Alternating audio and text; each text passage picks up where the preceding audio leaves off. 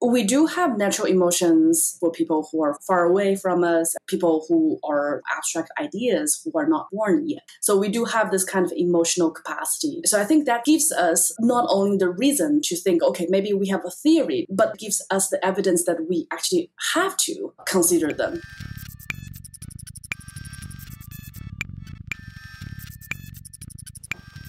Hello and welcome to the Fourth Space Podcast.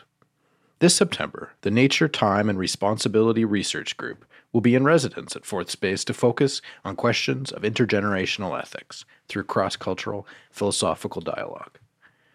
For this episode, we invited the organizers of this three day conference that's entitled Justice Between Generations to come in and speak to some of the key ideas that they'll be looking at through these international exchanges. So let's listen in as PhD candidate Becky Vanderpost enters into conversation with philosophy professors Jing Iris Hu and Matthias Fritsch.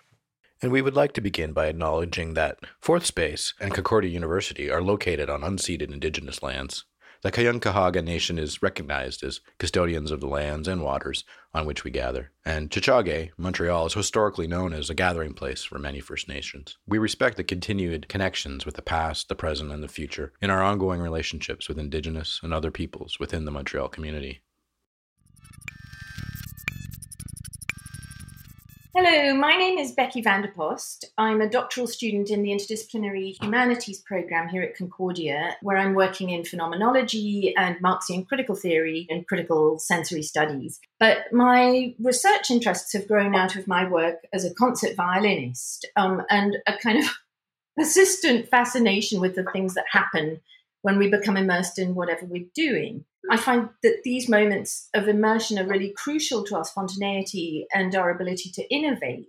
And they're often moments in which our project begins to suggest all sorts of surprising possibilities and shoot off in unexpected directions, so that what we end up doing differs in all sorts of ways from what we thought we were going to do. And what interests me here is that this capacity to become completely absorbed in something else and to part ways for a moment with our normal self awareness, even if this is just for a very brief pocket of time, this capacity suggests to me that somewhere at the root of human creativity is a way of being human that we can't really reconcile with the standard Enlightenment account of autonomy and agency and self mastery. So, the goal oriented, utility maximizing individual is precisely not who we are for much of the time that we're functioning at our best.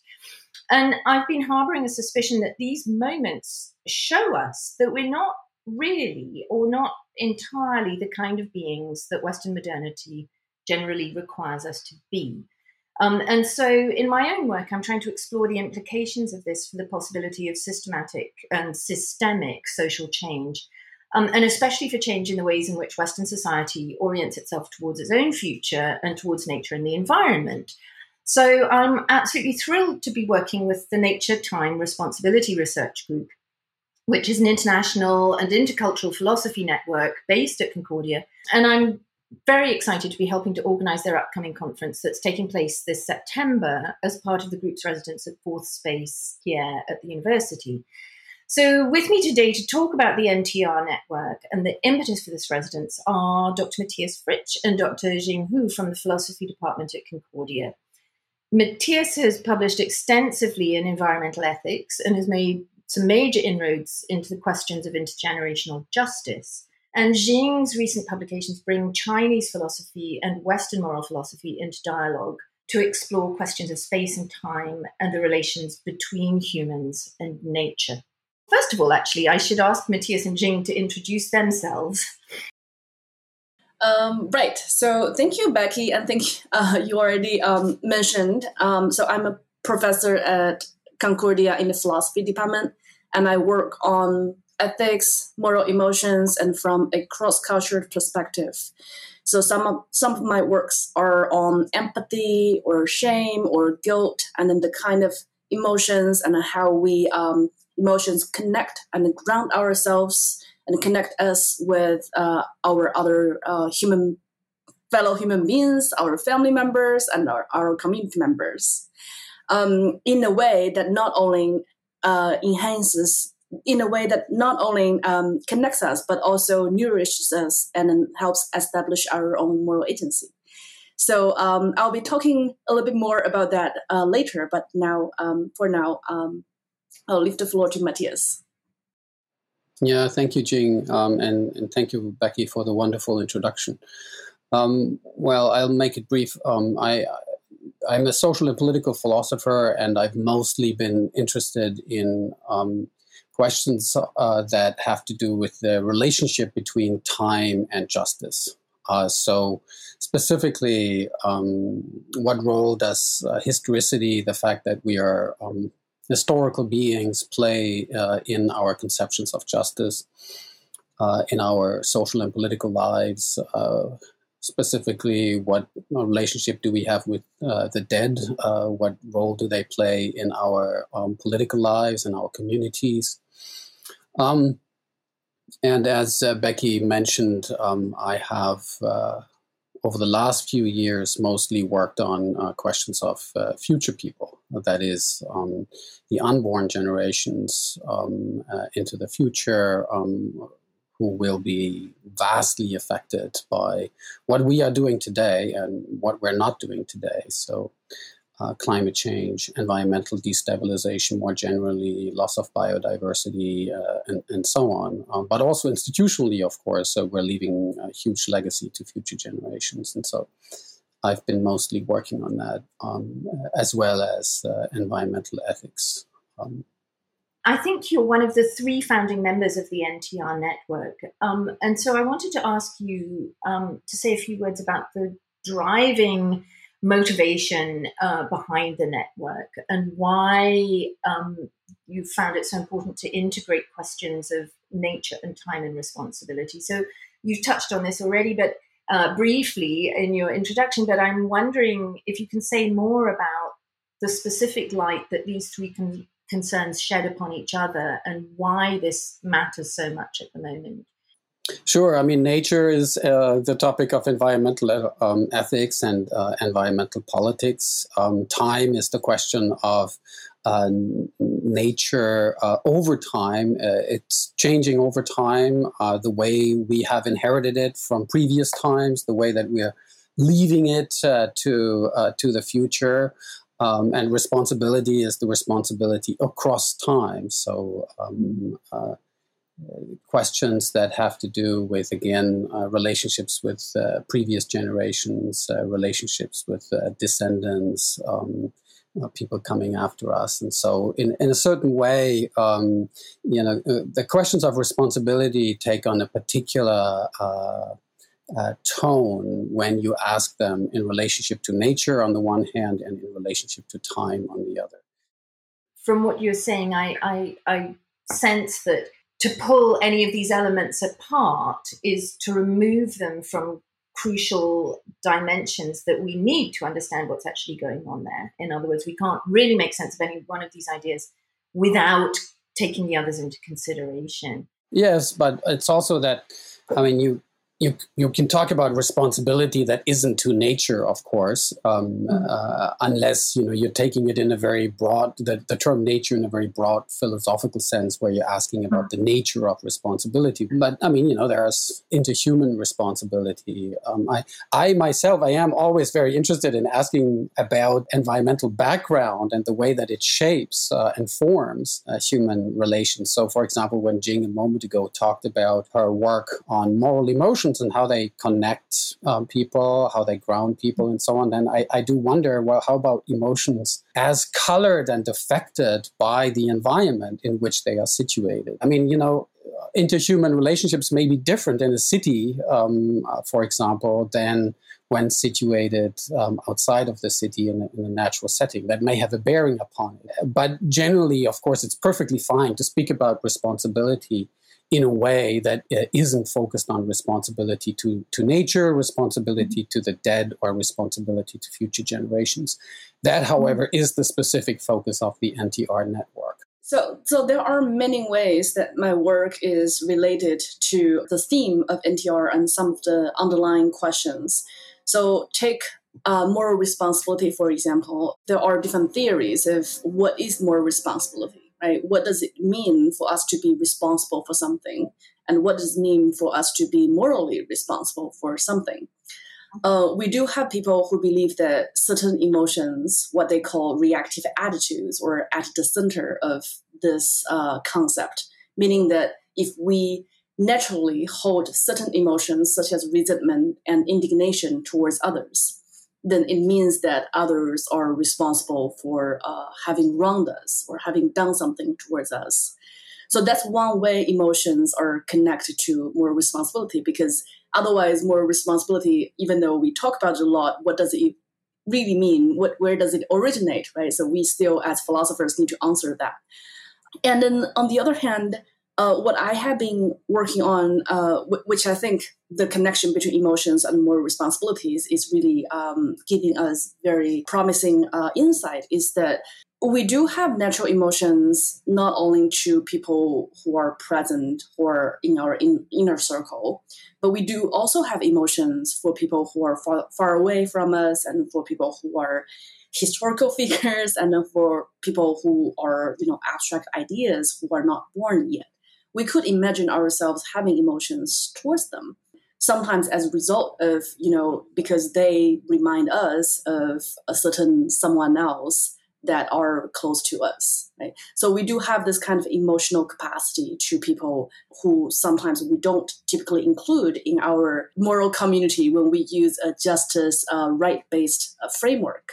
So i think that offers a lot of uh, promise into thinking okay maybe when we look at the, the abstract future generation who are not born yet um, but we do have this natural capacity or natural moral capacity to relate to them so i think that gives us not only the reason to think, oh, okay, maybe we have a theory to think about, you know, we can be responsible for them, but also it gives us the evidence that we actually have to consider them precisely because we have the natural capacity, natural moral emotion towards them. So that's just a, a few examples of how I think my overall research and overall interest uh, is aligned with some of the theme questions of the NTR network. Now, I, I want to dive in there and ask you a question. Um, do you think that your work could extend to include nature within the notion of the others? In that nature surely arouses emotions in us that can be as affecting as those sometimes that are aroused by our encounters with other people.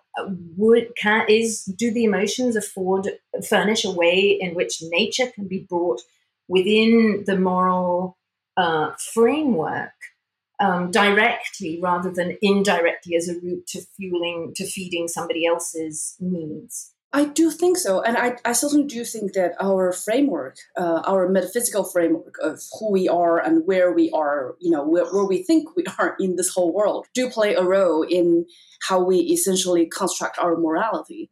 I think Matthias mentioned this earlier. In the city, we may consider, we may construct our morality very differently than if we're in a small village, you know, just a few of us and surrounded by, by nature, right? So we might have a different set of morality. We may think, you know, uh, we have more responsibility to, to our neighbor or less responsibility to our na- neighbor. I, but I think the idea is that there are especially a rich resource, especially in Confucianism and especially in Taoism, that seems to suggest that you know we are really seems to push the narrative that we are really a part of nature instead of that we are you know the master of nature or we are opposing an opposing force to nature, or we as humans are the solely responsible people to make nature better, right? So mm-hmm. there is this framework that we are actually just a part of nature, and if the nature is, you know, um, doing its nature thing, then we will also flourish and be happy. Um, so mm-hmm. there is this cosmological idea of humans are actually a part of nature. And I think there is also a spiritual side of uh, Confucian philosophy, which moralize and normalize the nature. Right? It thinks that you know the nature has a certain moral sense and it's going to communicate to people in a certain ways. Um, so the nature is not all in this passive or you know separate realm of uh, of things, but it's it connects to human in a way that it connects to our faith and connects to our uh, morality.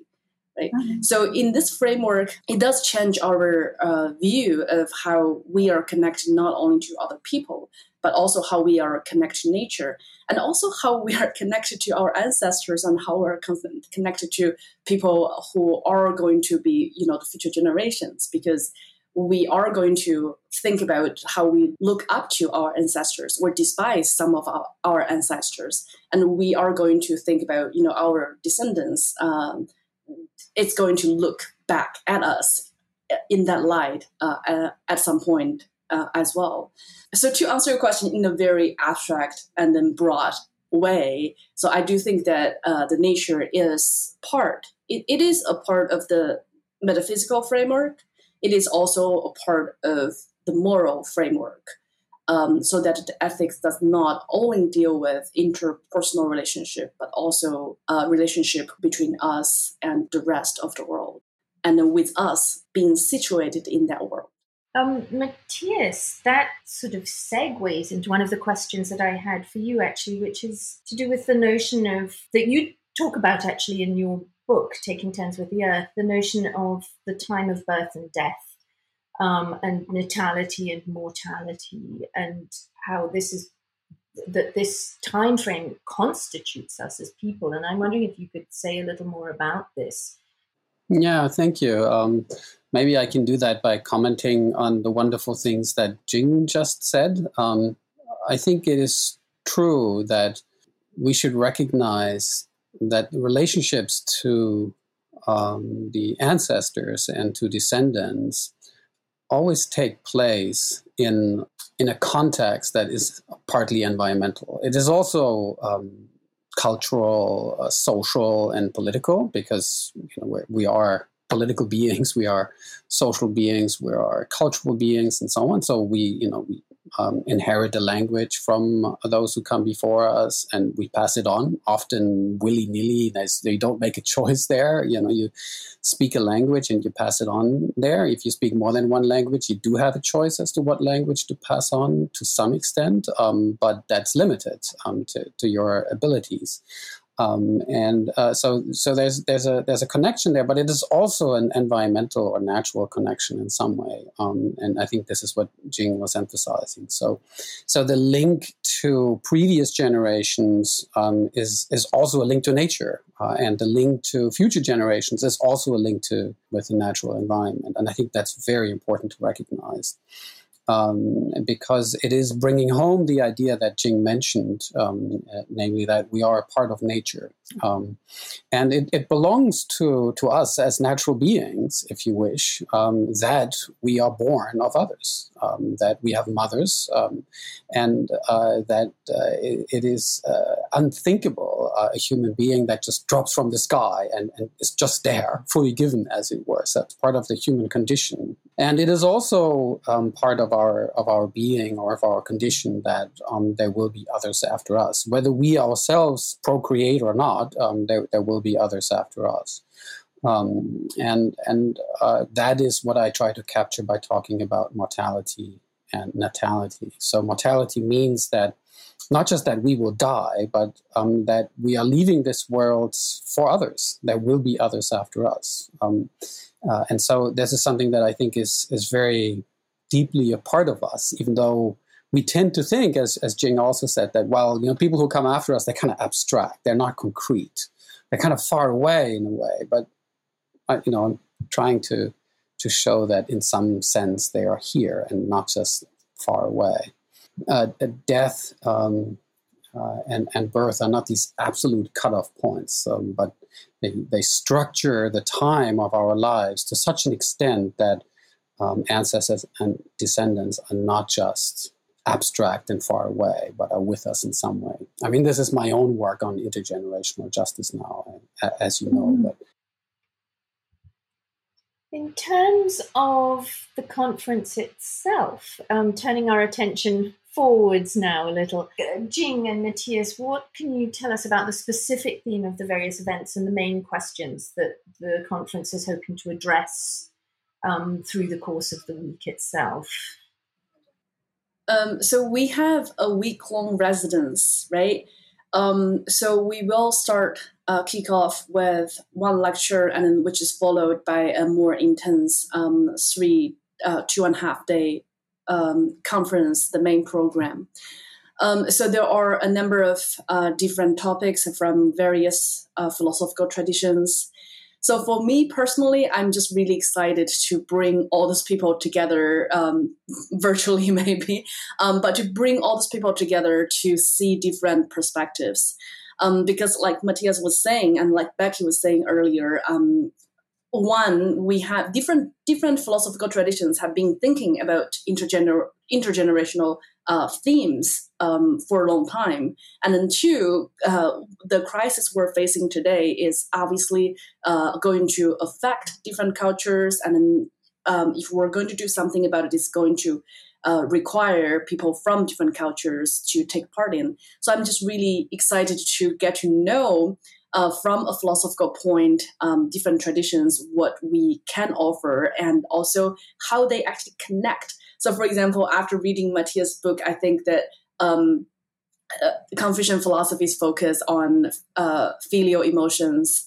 Uh, and the, the, the concreteness of human agency really is connected to some of the point uh, that was um, that Matthias was making uh, from different perspective. So, so I thought that would be it will be really exciting to find out some of the connecting points, um, connecting point points uh, in various philosophical um, discourse, and um, and bring different voices onto uh, the front so that we get to um, so that we get to appreciate uh, different methods. Uh, in approaching uh, the questions that's at hand, but and also the different metaphysical and then philosophical framework that's grounding all those uh, contributions that we're going to be able to see.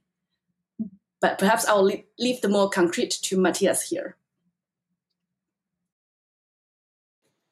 Yeah, well, the conference hasn't happened yet, so um, I can't be that concrete. Um, but uh, the, the, basic idea uh, may have emerged in this conversation already, and that is um, to bring different traditions together, uh, different resources. Um, I mean, I it, it's not just that you know the idea that if you bring different resources together, then uh, you know you throw it all in a big pot and you you stir, and then you know there's something nice must come out of that. It's it's it's not that. It's um, or it's not just that. Uh, it's a little bit of that because uh, you know the questions of what we owe future generations is, is a pretty tricky one. Um, uh, and, and why we owe them and uh, in, in, in what way we should think about that. Um, and to listen to people who have um, who bring different traditions to bear. African cultures for example african traditions have a lot to say about this.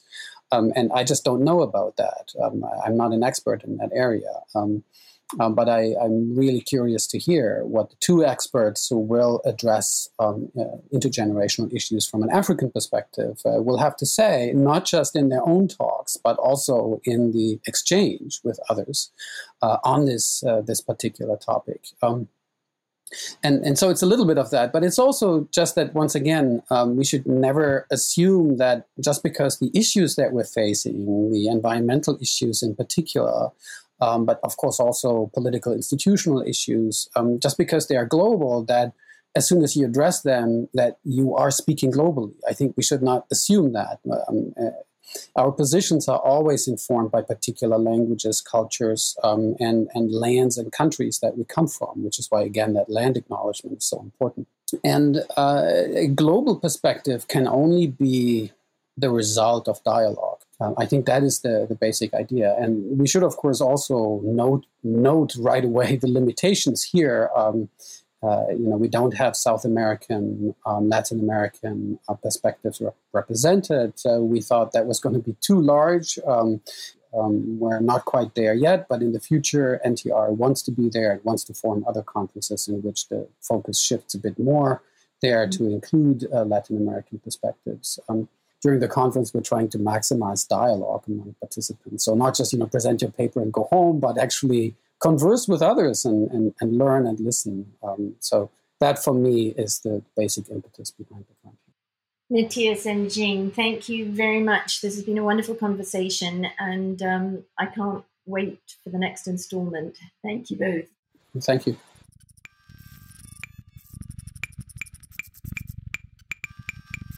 Thank you for listening to the Fourth Space Podcast. You can follow us on Facebook, Instagram, Twitter, at CU Fourth Space and wherever else you find your podcasts. The podcast is hosted by me, Douglas Moffat, and produced by Anna Voklovec. Editing by Chloe Lalonde and Makai Halgrow. Social media and web support by Kari Balmstead. Our theme music is courtesy of Supercontinent. Thanks for listening.